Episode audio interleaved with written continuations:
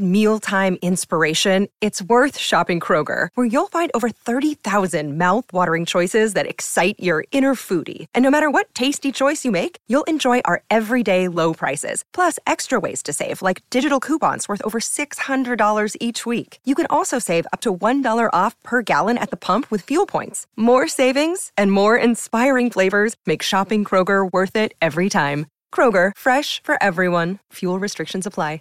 Many of us have those stubborn pounds that seem impossible to lose, no matter how good we eat or how hard we work out. My solution is PlushCare.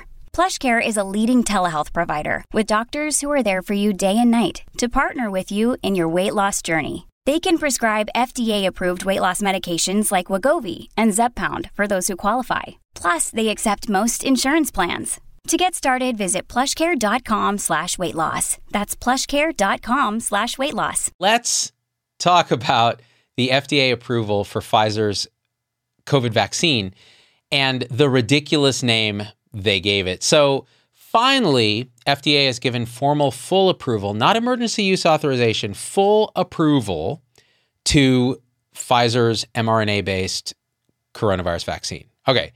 That's good news. It's also kind of weird news. And then the name, Comirnaty. I thought Comirnaty was like a Joel McHale comedy vehicle on TV, like Comirnaty. Okay, Pfizer has how many billions of our dollars? And that's the best their marketing doofuses could do was Comirnaty, like one of the most known compounds on the planet during a pandemic, and they call it Comirnaty. So, people who innately distrust pharma, they have good reason. These people are idiots.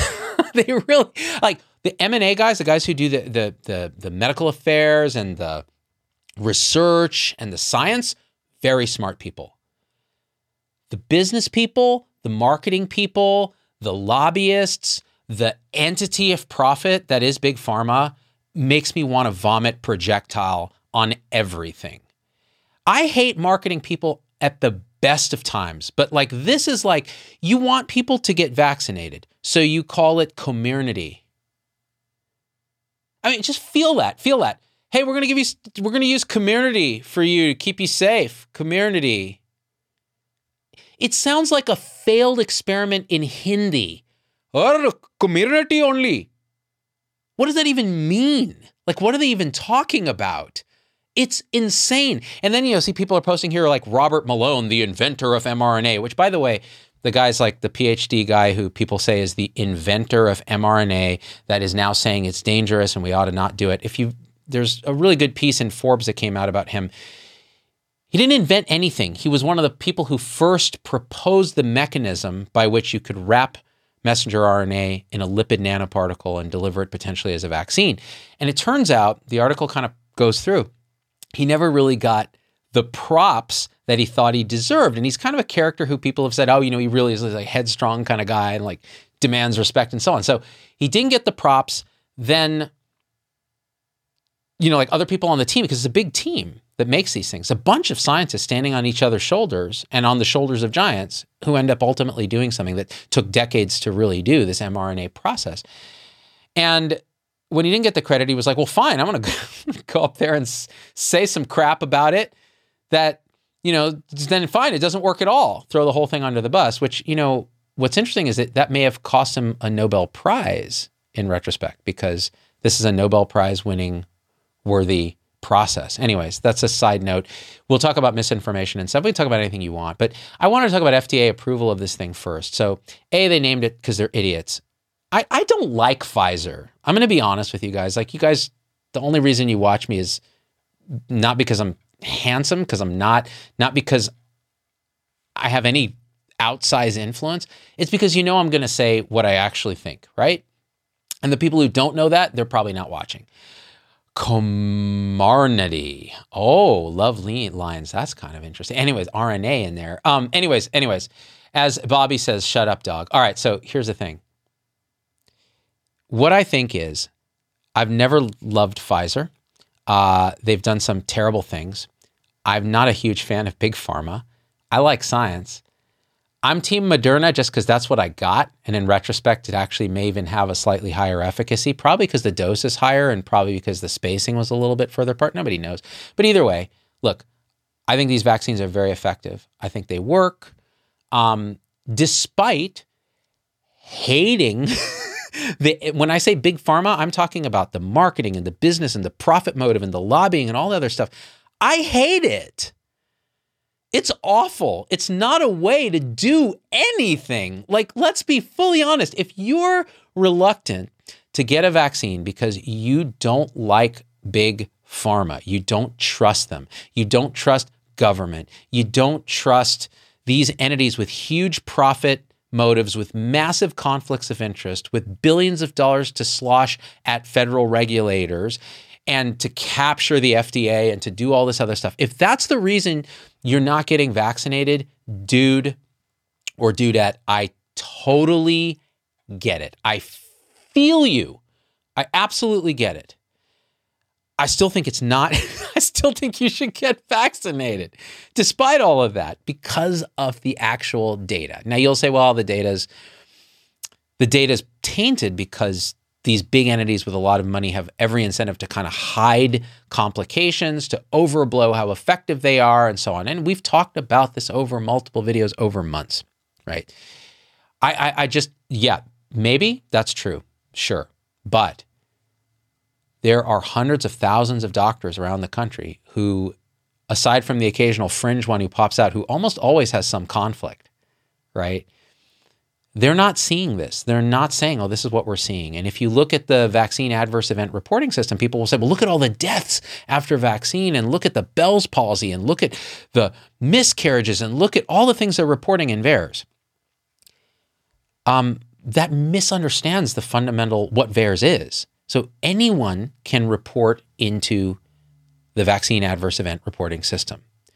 It turns out physicians are actually, to some degree, mandated to do it if something happens post vaccine. So anything that happens post vaccine is likely to show up in VAERS to some degree, except for very, very, very minor stuff, which may be undercounted.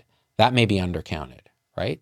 But big stuff, it's showing up in VAERS, right? So what do you do then? Because how do you know it was caused by vaccine or how do you know it wasn't just correlated? For example, death. Turns out people die. This is one of those things that we love to deny in our culture of safetyism that people actually die, that we're in a universe that is trying to kill us constantly, that will throw things like pandemics and asteroids and earthquakes and tsunamis. It'll throw that stuff at us and people will die. And actually, if you do any introspection or any kind of work, you realize that, hey, death is inevitable and it doesn't really matter in the long run. All right. So, all that being said, people are going to die. So, there's a background rate of death that's baked into a population. What people who are kind of reticent about this vaccine will, will do is they'll look at the VAERS report and they'll say, well, look at all these people who died after the vaccine. And then you could easily say, well, all right, let's take a population of people at a time point A and look at them after that time point. How many of them will die? And you can do that. And then you can look at what's happening in VAERS, how many deaths after vaccine, and look at how many deaths you would expect in that population after any point of time. And it turns out, I'll let you guess what the answer is. They're not different. So, deaths, no. And believe me, believe me, people are very, there are, as much as people are invested not to look at that safety data, like Big Pharma and so on, there are a lot of people who are invested in it that are. And that's why you catch these exceedingly rare things like the blood clots with Johnson & Johnson and AstraZeneca, the myocarditis, which isn't as rare, 1 in 20,000, 1 in 40,000 in young, mostly young males with the mRNA vaccines. We catch those things because the marketing surveillance works. Okay, so now the thing is FDA approved. What does that mean? Well, people who were who were concerned why this is an emergency authorization, I'm waiting for full FDA approval. That took the six months of safety data, efficacy data, millions of doses administered, hundreds of millions of doses administered worldwide and in the U.S. Now we have that, and the FDA said, okay, this is this is good. So you can take that little box off and say, well, okay, that's not. And Moderna is probably going to come soon. They started a little later. Great. Team Moderna. Uh, and so, all that being said, you can take that off. But there are other people who are just, it's not going to influence them at all to get the vaccine. We're going to talk about that in a second. But when you when you look at the other things that FDA approval does, it becomes a feeder into what I'm going to talk about why people might be hesitant about vaccines. I already said, well, if you don't trust big pharma, first of all, you're smart. Second of all, that's not a reason not to get the vaccine. All right, which which I've talked about. But you're in that same sort of category where now what's going to happen? A lot of times, not not exclusively. What's going to happen is with FDA approval, it means companies, federal government, schools can more easily mandate vaccination as a requirement for attendance with some exclusion criteria, right? Which people will be scrambling to do if they don't want the vaccine. So whether it's religious exemption, whether it's, you know, medical exemption, which whether it's, you know, they're going to be scrambling for that because they don't want this vaccine for a variety of reasons. But now that's going to become a thing, even bigger thing than it was before. Vaccine passports, all that stuff. Now, why is that good and why is that terrible? All right. Why is it good? If I were a pure pragmatist and I was just like, hey, what should we do to save the most lives possible? Right? I'm a sa- let's say I'm a safetyist. I believe that death is something we can absolutely avoid and it comes at no cost the avoidance of it. No matter what it takes to avoid a death from X, we should do that. All right. Then I would say mandate vaccines for everyone. Everyone who it's approved for, mandate it. Because what'll happen is you'll get vaccination levels above 90%, which will put a massive dent in the number of hospitalizations and deaths because that's what the vaccines really do. They have a five to 10 fold, and that's being very conservative. That's like being oppositionally conservative. Five to 10 fold reduction in infection with Delta, um, but a 17 to 70 fold reduction in hospitalization and severe illness in the setting of Delta, which is, again, these drugs were originally studied without, with not even barely alpha with you know Wuhan wild type strain, which was like a pushover compared to the infectivity of some of the subsequent variants. So really good at that. So if you vaccinate 90% of the population, you do a big service to keeping hospitals relatively empty, although you'd still infect and kill some vaccinated people. That will happen because the vaccines aren't perfect, right? We've said that again and again and again from the beginning. So if I were that kind of pragmatist, safetyist, I would say, sure, vaccine mandates are wonderful. They work great. They'll absolutely work that way. And you'll lose some people who won't do it and you'll get exemptions and so on. That's fine. But overall, it'll be good for the population. All right. But what if I was the type of person who saw a vaccine mandate as from a moral matrix of, okay, first of all, I'm in America because I like freedom. I'm in America because I like individualism. I don't like people telling me what to do with my body in terms of putting a needle into me and injecting something that I don't fully understand because I wasn't trained in that. All right. And I might be a conservative where I feel like that's a liberty violation and it's government and industry telling me what to do in my body. And therefore, it's a fundamental threat to my freedom. Or I might be a more like new agey type liberal that says, wait a minute, I believe that natural stuff is the best way. I'm going to eat right, vitamin D, supplements, which by the way aren't natural, the way they're manufactured. Um, my body is a sacred temple, and you're not going to put something in it without my decision to do so. You're not going to mandate that. That would be the more left leaning moral matrix that says, I don't want this, right? And we're seeing an interesting Venn diagram now where these two sides are actually overlapping in the center, which is don't put a vaccine in me. How will I behave or feel if now this is mandated in order for me to make a living, in order for me to go to school or have my children go to school that I pay taxes for? Well, this has been studied Actually, a psychologist wrote a book. There was a piece, I think it was in The Guardian, about this that I shared on my locals page.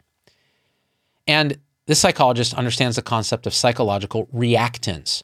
Reactance is a phenomenon where if you feel that someone is attacking one of your freedoms, remember, we're it's a fundamental drive to want to be free for most humans. If and, and again, I'll put my libertarian bias out there. I'm not strictly a libertarian, but I have a lot of that bias in me. It's a little oppositional defiant disorder. It's like I just don't like people telling me what to do unless I can make the decision myself. I'll listen to the sides, but I have to make the decision, right? That's just ingrained in my DNA for better or for worse. That's who I am. So I see the world through that filter, but I'm often able now with older age to recognize the, the bias and understand it at least and give it to you. Say, this is my bias. All right. What are they going to do the, the phenomenon of psychological reactance is where you you perceive that someone's trying to take your freedom away, a freedom, let's say. In this case, the freedom to determine what I put in my body with a needle. Okay. And you, you could apply it to masks, the freedom to walk around without a mask outside, say, right? If you're in California and that was like not a thing. All right. What happens? Well, Psychological reactance says you are going to, first of all, react against that. You're going to say, no. And then what you're going to do is you're going to entrench in whatever ideology or data set, or whether it's Robert Malone or whether it's Geert Vanden Bossche or whether it's Bret Weinstein or whether it's, you know, some, you know, guy out of Canada who says that spike protein concentrates in your dick, whatever it is. seems that people always are arising out of Canada and saying crazy stuff. Um, Canada is our 51st state, by the way. Um, I love to piss Canadians off. Um, even though I love them, they're like the best people in the world, and they're way smarter than Americans. Again, oops, bias. Their chest radiologists are incredible. I just have a bias about that. Anyways, um, what you know what what happens is you then cherry pick this data you support the position that protects your freedom, even if there's a lot of data that says that's not correct. You're going to find the data that says that it is, and you're going to hold it up. And anyone who attacks that data or shows you contrary data becomes enemy, becomes other. This is normal human behavior. And we see it play out in many, many facets. Now, so the question is then, do you, are, should we judge these people as somehow idiotic, shame them, like decide that they're, you know, wrong and therefore they need to be stopped? Or should we understand that no, they're doing exactly what good human beings do when their perceived freedoms are threatened? They do it in response to a government response, a public health response that has been a cluster F from the very beginning in terms of communicating. Well, we're going to lock everything down so we can keep you safe, put you out of business, get your kids out of school where they were relying on meals, take away fundamental human freedoms to protect you against a disease that preferentially kills old people and people with chronic illness even though you're healthy and live in the country, you have to now obey these lockdowns and suffer under this. And we're going to communicate it in a way that makes you feel shamed and we're going to shame you for not wearing a mask. We're going to put an avatar on Twitter that shows us with a mask and calling you an anti masker and calling you an anti vaxxer, even though you have legitimate questions about A, do the masks work? B, do the vaccines work and are they safe? You're not an anti vaxxer by any means. You've never fallen in that category. You're not even necessarily anti government or anti establishment, but your fundamental freedom feels threatened and therefore you're acting in a way that humans act period. Psychological reactance. If we didn't have psychological reactance, we wouldn't have had an American Revolution, probably. So, as the result of total bum effery by government and public health, but again, with good intention, I think, on the part of public health, they're trying to do this right. They just don't know. It's like Pfizer naming the thing Comirnaty, Comirnaty, Comirnaty, anybody in that marketing department should be fired, right? For that. They don't know what they're doing, which, by the way, FDA approval now allows them to market direct to consumer, which is a, an affront to everything we should stand for. Drug companies marketing direct to consumer. Only the US and New Zealand allow it. And New Zealand is where they shot Lord of the Rings. Coincidence? Oh, I don't think so. Um, and now I'm all riled up. All right, let's keep going then, since I'm riled up. So, because of this disaster, they they they they create and encourage psychological reactance. Then they pull out their hair when people don't want to get vaccinated. Instead of trying to understand, and not only that, but they don't, and, and they, oh, they're nowhere close to understanding the vaccine hesitancy of minority communities that have been crapped on from day one, okay? Whether it's the perception around Tuskegee, whatever it is, that lack of trust in a community that actually would benefit most from vaccination, they're like, oh, but you guys are all just anti vaxxers. Okay, that's going to work. That's really going to convince people to line up and give your arm for a needle injection of RNA. All right. No. It's not working. It doesn't work. Here's what works, all right? Honestly, you take all that away, people see Delta surging, they see their friends and family getting sick. Typically, they're their friends and family that maybe have diabetes or maybe they're a little older or maybe they're young and just have bad luck. They see them ending up in the hospital getting very sick. They go for their elective procedure. There's no beds. They're watching their local news and they're seeing that the hospital that they rely on for delivering their babies and so on is full and is on divert. That's often enough to change behavior. It really is because people are not that stupid. They go, okay, all right, well that that's legit maybe I'll do. Now, there's always going to be some fringe characters that they're just never going to. You can't reach them. They're they're entrenched in a moral matrix that you're not going to reach through rational discourse. Okay, fine. But otherwise, people just will auto regulate, and you see vaccination levels go up. They also see, oh, mom, my, my friends got it. They didn't get sick. But apart from that, if you're psychologically reactive to this Im- infringement on your freedom, which is a real infringement on your freedom, I, I, people are like, oh, I don't see anything wrong with wearing a mask. Put yourself in the shoes of someone who you know, they, they, maybe they live in a rural area. Maybe they get claustrophobic in a mask. Maybe they have other reasons they don't want to wear it. Just like people have reasons to fear vaccines because they're scared of needles, some people. That's a deep rooted fear, like panic, anxiety. Often starts in childhood when we tie kids down and give them like four or five shots at once. It's like, and we've done shows on this, right? Can you space them out by a day? Is that going to ruin the immunity? I don't think so. Well, it clogs up the, the physicians don't want to do it because it's a pain in the ass logistically. We worry that we're going to lose them and so on. It's like this kid is in a concrete operational phase of development where they only they have memory, but they don't have context, they don't have nuance, they don't have abstraction, and they've been tied down by a couple nurses who are under the best of intentions giving shots that will protect them. Two shots here, two shots here, tied down, screaming, mom there, emotions imprints in their mind when they're 13 and it's due for the HPV vaccine, they have a syncopal event. They pass out when they get that shot. That is unconscious conditioning. We don't recognize it. We don't have compassion for it. We don't think about how to deal with it. Instead, it's just this public health monolith that's like, if you don't get the vaccine, you're going to kill grandma. I don't know, dude. I, I, sometimes it makes me feel like we really are living in end times because we are blind. We just don't even see. First of all, we don't see that like that death is not always just the worst thing that can happen to people. We don't understand our own psychology, our own nature. We've given up on loving each other and we're we're we're, we're now down to just pure tribal in group out group stuff, which yeah, we evolved for that too.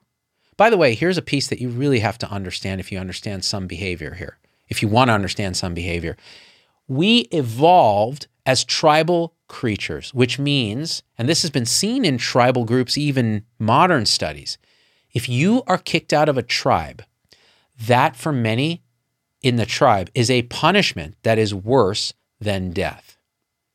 And in fact, leads to death, not necessarily through starvation and so on, but through a profound just giving up on the will to be.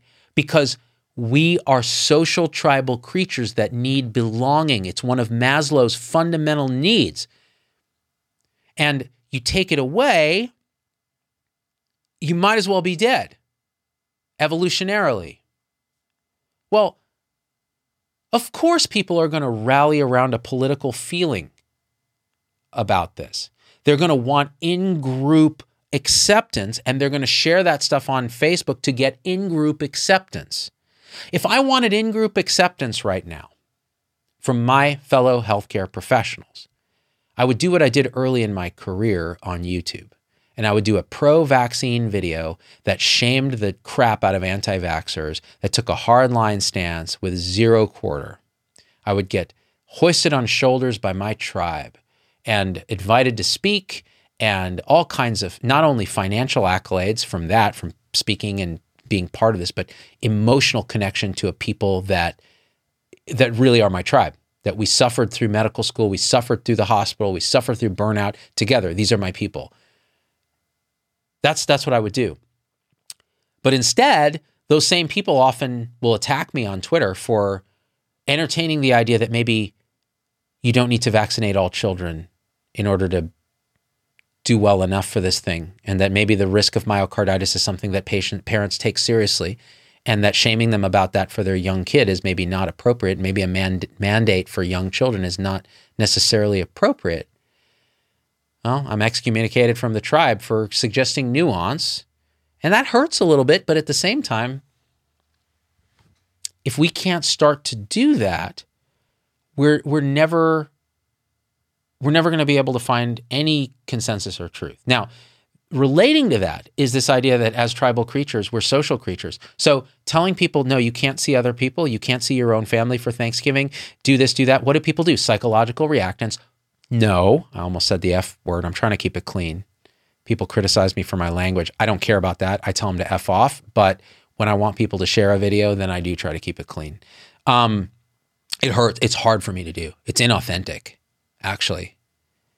It's not authentically who I am, like to try to stay, keep my language clean. Anyways, just so you know, I'm trying really hard. It takes ATP not to curse for me. All right, that being said, it, it feels almost like I'm lying to you. And that doesn't feel good because I've gotten to a place where if, if I'm not authentic, I sit up at night going, okay, I need to do another video where I am. All right, anyways. So, this tribal idea that we need to be together is fundamental. So, when public health and stuff talks about lockdowns and all of this intermittently, intermittently, so on. It then creates more psychological reactance. Then you have a vaccine named Comirnaty, and they want you to take it, and it's like, no, not going to happen. Now that reminds me of something I, I need to mention. Um, the FDA approval of Comirnaty, um, it's a good thing, all right.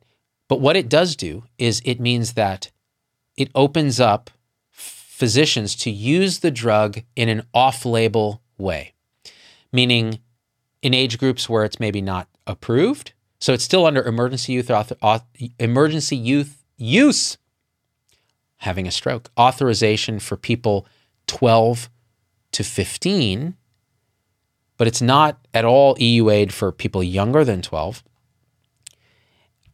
and so you can still give it to 12 to 15 under emergency use, but it's not full approval, right? It doesn't have that extra six months of data, which I think in kids is important, right? Because these are kids. Their risk of COVID, it's not zero, but it's not what an adult, or unless they have comorbidities, other illnesses, it's not what an adult is. So any harm you do from a vaccine is harm that is weighed against the benefit, which is much smaller in kids. So, FDA approval for the Pfizer vaccine now means that physicians like pediatricians could theoretically use the drug off label for younger kids than 12. And the American Academy of Pediatrics actually came out and said, hey, don't do that. Because how would you do it? The, the, trials right now for young kids are using a different dose. They're using a smaller dose than the adult dose for these drugs.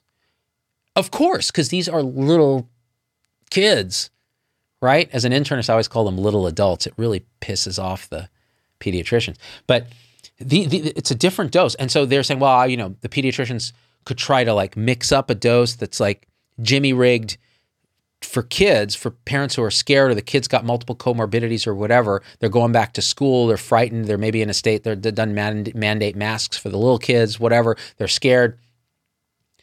Don't do that. Okay, the trial is going to happen. The kids are generally low risk to begin with. So your ability to do harm seems to overshadow your ability to do good unless the kid has a bunch of comorbidities, in which case I don't know the answer to that. I'm not a pediatrician, right? So I think that's valid advice from AAP, honestly, the off label use stuff. Now, off label use means you can probably give boosters to people too that aren't, you know, EUA approved yet.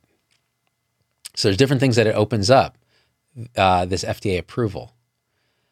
So, and now Pfizer can market it, right? Which, hey, you could say, okay, that's a good thing. People can like learn about it and get get vaccinated. I don't think it's going to influence people on the fence. In fact, it's going to piss them off, a lot of them, because they're going to go, oh, there's big pharma trying to get my money, just like they do with everything. And then it's like, talk to your doctor about Comirnaty.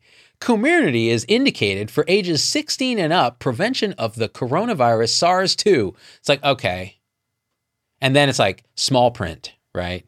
May cause myocarditis in younger people, especially. If you have anaphylaxis to pegylated glycosylate, you know, to peg, uh, talk to your doctor and you may not be a candidate. You know, it's going to do all this shit. People are going to freak out. They're not going to get it. I think it's not good that way. Um, oh, yeah. Okay. Tim Crow. Yes. Thank you, Mr. Trump, for warp speed. Let's talk about that. Let's talk about psychological reactance, Trump, and what the media said about him at his rally in Alabama. Can we talk about that? This is a, a great example of how, you know, our world is just a disaster, but we could do better. All right. I've been saying for a while, it'd be nice if Trump, who started Operation Warp Speed, did a Trump thing and said, I'm taking credit for the vaccine. I started Operation Warp Speed. It happened under me. It didn't happen in time for the election. Hey, that's why I'm not president. I mean, he could say that. Why, why, why shouldn't he say that if that's it's a very Trump thing to do? Say that and say, get your vaccine, because it's a it's the Trump vaccine. You know? He could self-aggrandize all he wants and it would only help him and people who aren't vaccinated would save lives. All right. So he goes to Alabama, which is the least vaccinated state in the union, 36% adult vaccination rate. That's abysmally low. And here are people who share, you know, he talks right to their moral matrix of liberty versus oppression. It's right there. Sanctity versus degradation. It's right there. And he says, Look, I understand your freedoms. I know, you know, you got to have your freedom. Don't want to compel you to do this, but I think the vaccine's great. I did it. I think it works. I think it's a good thing to do. He says it. A couple people boo in the audience, whatever.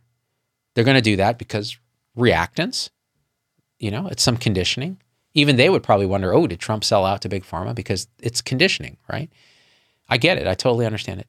And and then he, he says, they boo. He goes, okay, I get it. It's your freedoms, but I think you should get the vaccine. He says it again.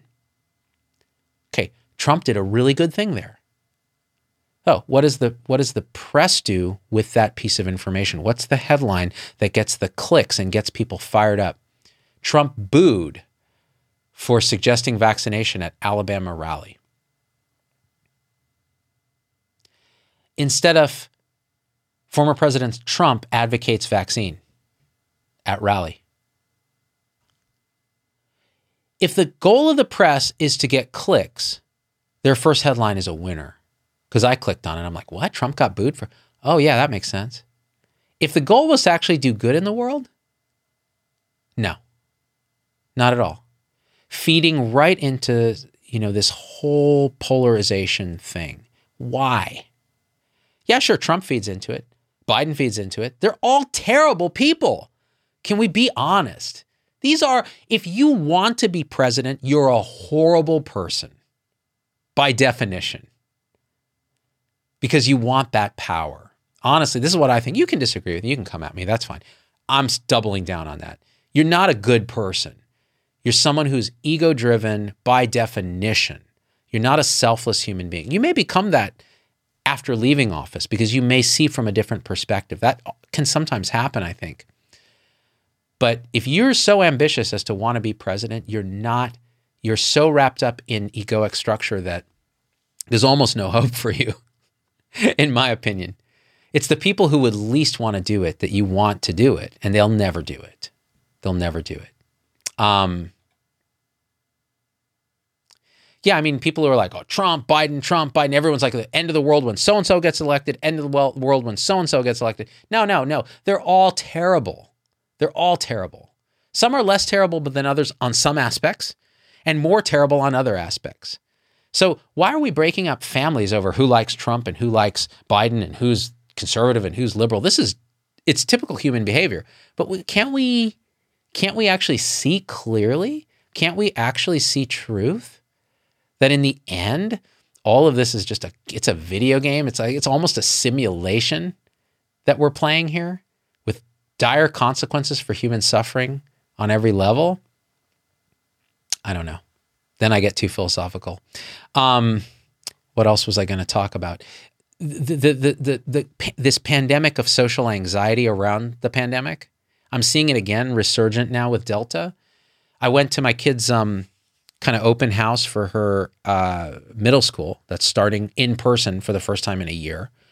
And I went to the barbecue that was outdoors at the school, and there were, you know, a thousand odd people there because it's a big middle school. And they're all like milling about with masks because it's mandated. And this is the Bay Area. So the sphincter tone on on like mitigation is through the roof. Um, I've, I've never seen anything like it, like the amount of anxiety around COVID um, you know, to some degree, it, it works to keep people out of hospital, but it it comes at a certain psychological cost. So the psychological cost is I was there, my daughter seeing her friends for the first time, in some cases like little more peripheral friends, runs into them, super excited. They're immediately catching up. You know, no social distancing. Come on, you're gonna get kids to stay apart from each other. Did I mention we're tribal creatures? Are you gonna condition them to fear human contact? Go to hell. Really? That's how people feel. That's how I feel. To, for, at, at what risk to the kids? It's not a zero risk. We let them ride in cars. That's a huge risk to our children. If you knew what a risk it was, you would never leave the house. If you really knew what a risk driving in a car, riding their bicycle, walking to school, what the, what kind of the relative risk relative to COVID that that is, you would not be able to sleep. And yet, we do those things because we know they're essential to human functioning. So, anyways, I'm at this thing, and uh, I see there's a parent of the girl that's friends with my daughter, my 13 year old, and she and I are just shooting the breeze. I've never met her, and um, you know we're all masked up and hardly see the face behind it. I don't even know who she is. I'd never recognize her in a crowd after that. And um, she's like, "Yeah, I almost feel like we should have gone back during Alpha because it would have been safer. Now we're going back during Delta, and I feel like, you know, I don't feel really safe about it. And I was like, look at the, wow, look at the fear. Like, I'm looking at, at your kid. She's not morbidly obese. I don't know if she has medical problems, but I'm like, you're pretty safe. And by the way, everybody's vaccinated, including the kid. But we're so conditioned, you know, to fear this that you I got the sense that she would actually prefer at home schooling. I have extended family people who have chosen at home education over going to school because they're just they don't trust what's going on. And this same family has one unvaccinated adult because they don't trust big pharma, no matter what I say. I can't convince my own extended family, right? So you can see how difficult the situation is. We've polluted ourselves with social contagion. We've tribalized ourselves. We've weaponized all of this tribalization with social media. And then we scratch our heads at why it's so hard. Open our eyes. You see it, it's in front of you. How do we do better? Let's talk. Let's be friends again. Let's stop shaming people. Come on. I know it's hard not to do. It's real, real enticing. I still slip into it just because it's, especially the people I like to shame are these like talking head people who are, um, you know, like, you know, the Sherri Tenpennies and Joe Mercolas and, you know, the, the Bigtrees. these kind of professional anti vaxxers. I could shame them all day long because they're making a butt ton of money and that's shameful, you know, advocating something that is just it's harmful. It is. I can say that pretty legit, right? how can you shame someone who has legitimate questions about the vaccine? How can you even shame somebody who is politically opposed to the vaccine when there's so much conditioning to do that, so much tribal in group dopamine from that? It's like, you know, of course you're going to behave that way. It, it, makes sense. And there's other reasons not to trust um, anything that authorities say, right? They've really dropped the ball on so many things. I mean, that's why the lab leak hypothesis took on such a big life because people are like, well, yeah, of course it has to be man made. I don't trust them not to man make it. Makes sense. Um, yeah, Amy Barnes kind of, there's a comment time. So tired of all this, just exhausted with it. Right, we all are. I didn't want to talk anymore about COVID. I wanted to talk more and more and more about just waking up, about, you know, whether it's meditation, whether it's presence, whether it's emptiness, whether it's being, whatever it is that we actually are. I wanted to talk about that. How can we uncover that? How can we remove obstructions to experiencing the world as what we really are? And that would open us up to being better in the world on every level. And yet, you know, if I do a video about that, it makes me feel a sense of expansion and it connects me with people who are likewise inclined. But it's going to be drowned out in anything I say about Delta. People are like, Delta? What's he got to say about Delta? Like, eh, I got to say this. It doesn't matter. Birth and death are, are an illusion. Nobody wants to hear that. Um, Joe Murd, I'm just tired of everyone telling me I should be scared. Um, you know, what is I don't care about my health, then I shouldn't ha- have to be. Oh, it's uh, sorry, it's all auto corrected, messed up. I can't make sense of it. I, I kind of get a vibe of what you're saying, which is, why should I take something in order to protect you? If the thing works, you are already protected. So why do I have to sacrifice my freedom for something I'm not really believing in to keep you safe? Doesn't make sense. And honestly, with coronavirus, this is one of those gray areas the, reason unvaccinated people can be harmful to the vaccinated, apart from creating high viral loads, which vaccinated people can have too, in in but at a lower rate, but they can do it. They do create infection risk for vaccinated people, most of whom will do fine, most of whom will not get severe disease. But it will prolong the pandemic to some degree, which it may also speed up our overall collective immunity through massive natural infection and a combination of vaccination, which will then bring us to a common cold status or endemicity, which I've done a video on. Um, but the other way it causes harm is by filling up our hospitals, and that causes harm on a couple levels. By the way, so the majority of people in hospitals are still unvaccinated.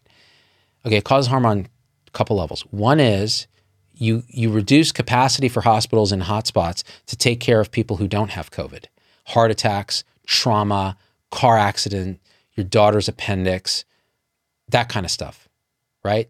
So, unvaccinated people, this is why there's so much compassion fatigue among healthcare professionals who have to take care of the unvaccinated. They see them taking up slots that could be used for elective stuff that, or non elective stuff, emergent stuff that isn't COVID, right? And they're just like, well, man, how irresponsible. All you have to do is get this vaccine. So, th- that's the feeling there. I'm not saying it's accurate, I'm saying it's a feeling tone among a lot of people who would make this argument. The second reason is it's burning out healthcare professionals to go through wave X. They are done. It is heartbreaking. Like nurses, doctors, respiratory therapists, they message me and say, "I'm retiring." And they're like 40 something. They're like, "I don't I don't care if I'm poor. I can't do it." This is another cycle of head to toe PPE, wondering whether I'm going to be a breakthrough infection, taking care of people that clearly can't take care of themselves by just getting a stupid vaccination. That's how they feel. It's not that hard. And yet here we are again, and we're so understaffed because so many people have quit. They're just done. So now the understaffing that happened before, which was already legendary, is now an order of magnitude worse. All right. That's why you know, there was this whole, by the way, that was just mis incorrectly reported. that All these Florida physicians walk out of patient care, taking care of unvaccinated people, to rant and rave about how people should get vaccinated. That's not what happened. They took like a 15 minute break to go out and say, you guys should get vaccinated because it's bad in here. These are unvaccinated people, right? Now, in Israel, in Iceland, the hospitals have a lot of vaccinated people in them because that's just a numbers game. When the majority of people are vaccinated to some degree, high levels of vaccination, you, the breakthrough cases are the only thing you're going to see in the hospital because there aren't that many unvaccinated people. This happened in Iceland. 40% of hospitalized people are unvaccinated and the rest are vaccinated, but they tend to be older and immunocompromised, people who fail vaccine protection against severe disease, which is quite, that protection is quite good unless you're very old or your immune system doesn't work very well or you're unlucky, which is more rare. So you're going to see that. That's not an, that's not a way, uh, people who say, well, that's a sign that the vaccines don't work, they're just simply not right. That's just not correct. Other people who say the vaccines are are creating, um, I don't even know what this means, uh, Beverly. Uh, Z Dog, you're a good man, but you need to be a leader, not a follower. What does that mean? What does that mean? I'm telling you exactly what I think, Beverly.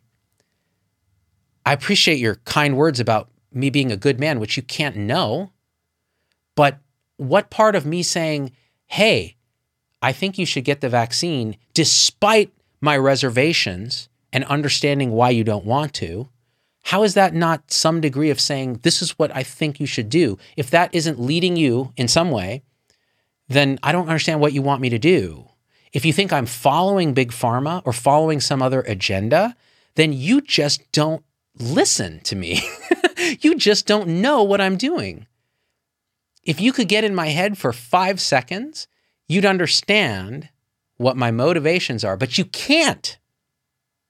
Which means any projection of what you think my motivations are is pure speculation. And, and the reason I, I harp on this is not because I care a whit what you think, because I don't. I really don't. It's because we do this to everybody. We assume what their intent is. We assume based on things we read or whatever. We have no idea. That's called that's a fallacy called the mind reading fallacy. Scott Adams is really good at pointing this out. It's a kind of loser think. Like you're never going to win an argument if you if you try to read minds. You can't. No human can read minds. People who say, "Oh, I know what Trump was thinking when he did this," or "I know what Biden was thinking when he did." No, you don't. You can't. You cannot know what someone else is thinking. You can make inferences and you can say, "Oh, it, it appears from your behavior that you might believe this. What do you believe?" and ask them. And all you can do is hope they're not lying to you about what they really think. That's it. That's really it. All right, Tiffany says, please convince me that my 12 year old asthmatic son should get the second vaccine after a strong reaction to the first that made him feel worse than the virus itself. I need that. Okay, let's talk about that. You have a 12 year old asthmatic son who got the first dose of Pfizer and had a bad reaction that made him feel worse than the virus. So it makes me wonder was he infected with COVID before? If he's had a natural infection with COVID, with the wild type COVID, and then got the vaccine, it's not surprising that he had a strong response because those that memory clone army is activated and all the cytokines and interferons that make you feel like crap are there. It's a good sign that his immune system's quite robust, right? Which you would imagine with an asthmatic, they're hyperreactive. Their immune system's quite robust in many cases.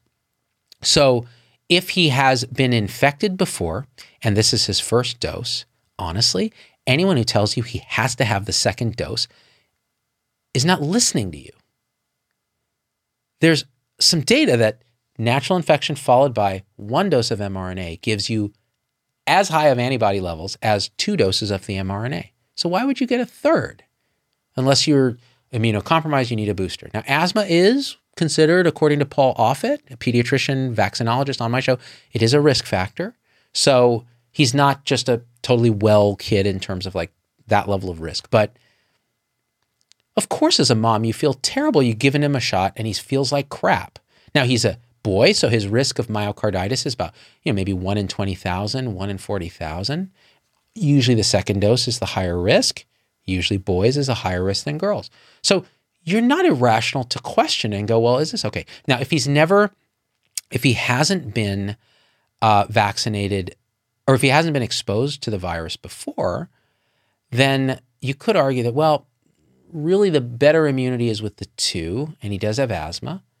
And so he might feel bad with that second dose, but he knows what to expect. And you could give Tylenol and you could try to even pre medicate, which Paul Offit argues against because he says you get a better immune response when you don't. But it's clear his immune system is pretty active. right? So you could have that that conversation, but you're not wrong to be concerned. And it, pediatricians don't have the time. It's because we've broken our system. They don't have time to look you in the eye and sit and hold your hand and talk about this with your child there and come to a decision together that takes what you value and your fears into account because they're overwhelmed. They've got so many patients. It's hard. They're used to dealing with really radicalized people because social media has radicalized people and that gets them radicalized. It's really hard to be patient. Doesn't mean that they, some of them don't do it really well. They do. I've seen beautiful, beautiful things, beautiful things, well beyond my capacity to ever do. I'm in awe of it, right? So that's my thinking. You know, I would say with you, I don't know that there's a I don't know that there's a wrong answer for you, honestly. You know? Um, by the way, Beverly, I'm sorry for picking on you. I didn't really pick on you. I was just picking on this concept of mind reading. And I don't know what you meant by your comment about leading and following, but it did trigger that discussion in me of like, this is something that's important to talk about. Um, Tiffany says his specialist said it's in his best interest. Um, but uh, let him decide, I think is what you said. The comments are moving so fast, it's hard for me to see. Uh, that's a good specialist. It isn't as, if the specialist feels that way, then they have reason to feel that way, but let him decide. And I don't think there's a wrong choice, honestly, because I think the overall absolute risk is still quite low, especially after a single dose at least. Um, you know, Stephanie Chance says, I'm fully vaccinated and got COVID. Yeah, that was actually the expectation early on in the trials. Turns out the wild type vac- viruses was so susceptible to vaccine that it dropped infections by 90%. But with Delta, it's more like with Pfizer, as, as an uh, immunity with antibodies wanes, it's 41% over time. So, yeah, there's going to be reinfections, but severe disease, still like high 80s, 90% prevention. And the people who fail tend to be older and have some degree of immune compromise. Not always, but they tend to be. That's really good. So, yeah, you're going to get infected. You may feel like crap too, because remember, you've got a memory immune response. So, when you get infected with coronavirus, your immune system response is what makes you feel so bad, right? The cough and the runny nose, that's direct viral effect. The loss of smell, that's direct viral effect. But those immune symptoms like fever, chills, feeling like you've been hit by a truck, headache, brain fog. That's, a lot of that's immune. Right? That's a sign your immune system's jazzed up to recognize the invader and do something to keep you from getting very sick. So that that that's good. Um, now this is interesting. Mary Alba uh, Quijano says, except the child will not be allowed to participate in normal life. Thank you. Sorry, I didn't talk about that.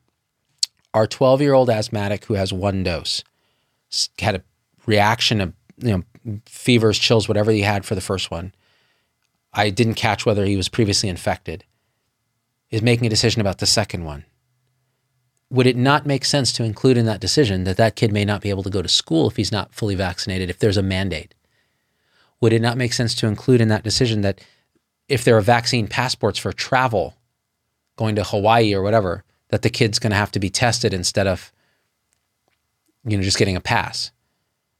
would it not make sense to say, oh, there are friends that the kid would play with that the parents wouldn't let him play because they didn't get both vaccines? Yeah. That's why the mandates and these requirements are so onerous to many people because they take away the nuance in this. They take away our autonomy and our capacity to make even nuanced decisions by painting everything with one brush. I understand why public health people want to paint with that brush because statistically, You'll save some lives doing that, but at what cost? And how much resentment and resistance and reactance do you engender with that behavior? In the future, if there's a pandemic, how much worse will we be off when people are innately suspicious? Or there's something else like cancer screening or taking a medicine for hypertension, whatever it is that you no longer want to do because you've been burned by this, by this loss of autonomy and freedom. It's a big deal. It really is.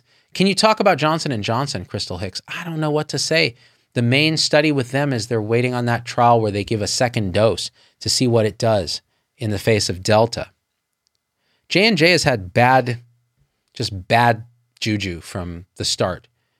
Bad batches contaminated in this production facility, the rare clotting thing, which is so rare that, it, you know, and you could say, okay, well, then just people who are at risk for that, young women, maybe less likely to take it. That's fine.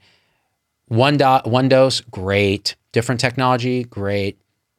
Um, efficacy against infection, probably less. Efficacy against severe disease, not so bad.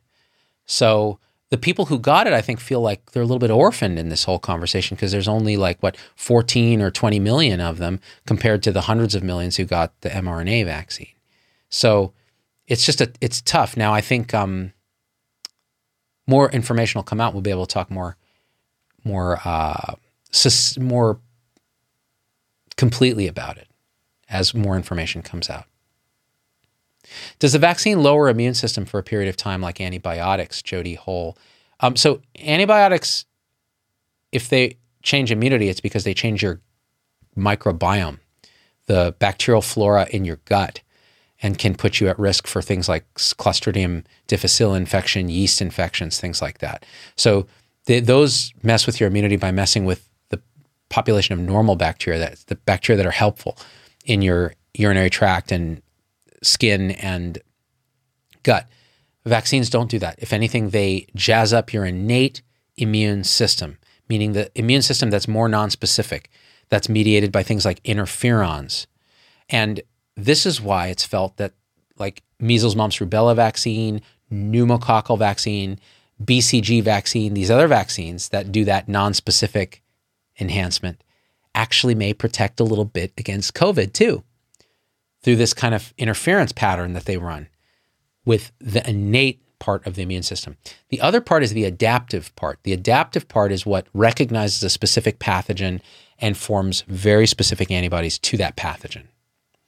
And that's when we talk about forming antibodies. But vaccines do other things, which is actually great. Stay tuned because we're doing an interview with a guy who's going to talk about this. It's going to come out soon. Um, all right. I do got to go because I have to go pick up dinner for my family. Um,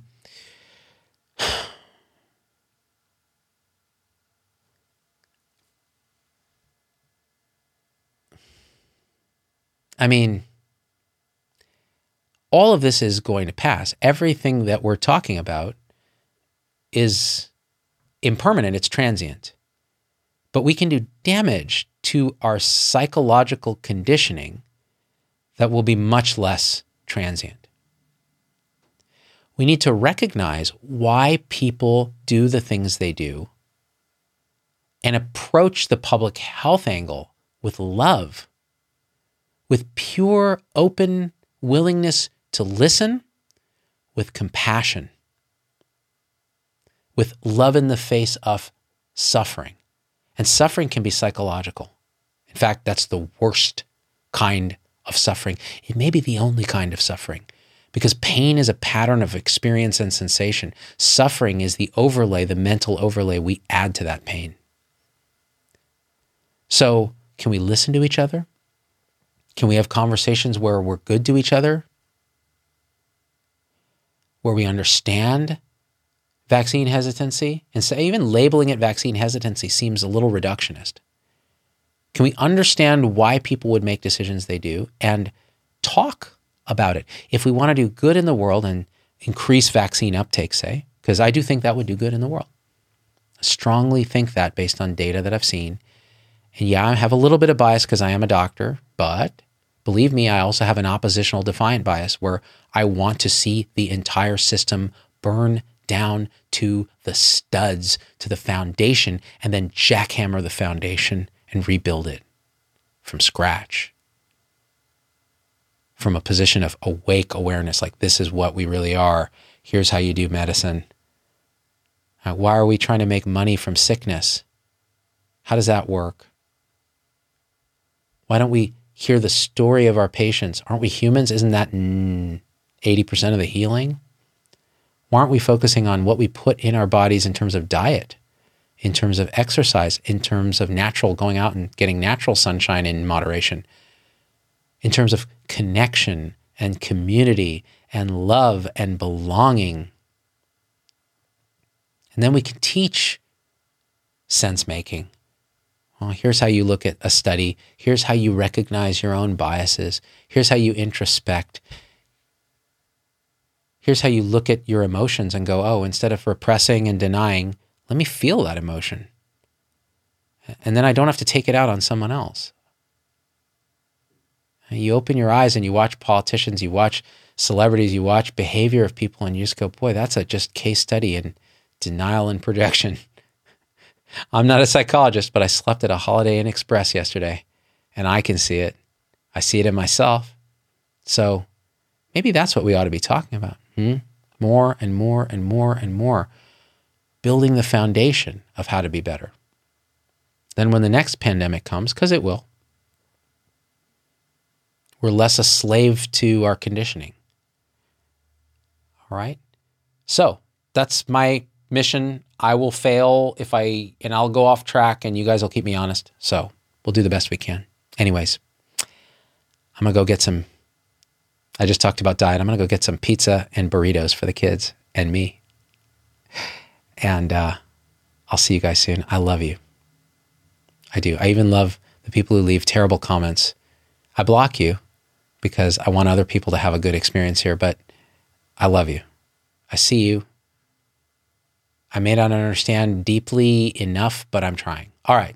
Until next time, thanks to everyone who gave me stars, including Debbie Lee Davis. It really supports what we do. And if you want to support us in other ways, become a supporter. I like locals, zdoggmd.locals.com, but you can also do support on Facebook, which is beautiful, or just a one time donation on PayPal. And I email you back personally. So I read your comment and I email it. And that's just paypal.me, M-E, forward slash ZDoggMD. If you like what we do, I'm moved by the number of people who give one time donations and say things that are challenging sometimes. They're like, I disagree with you on a lot of things. Here are the things I disagree with you, but I love the way that you come with it. So I'm willing to give you money. And then I'll respond and go, I love that you disagree. Here's my thinking. Thanks for your support. So love you guys. Until next time, I believe we're out. Peace. Hey, it's Dr. Z. Thanks for getting through the whole episode. That's a huge accomplishment.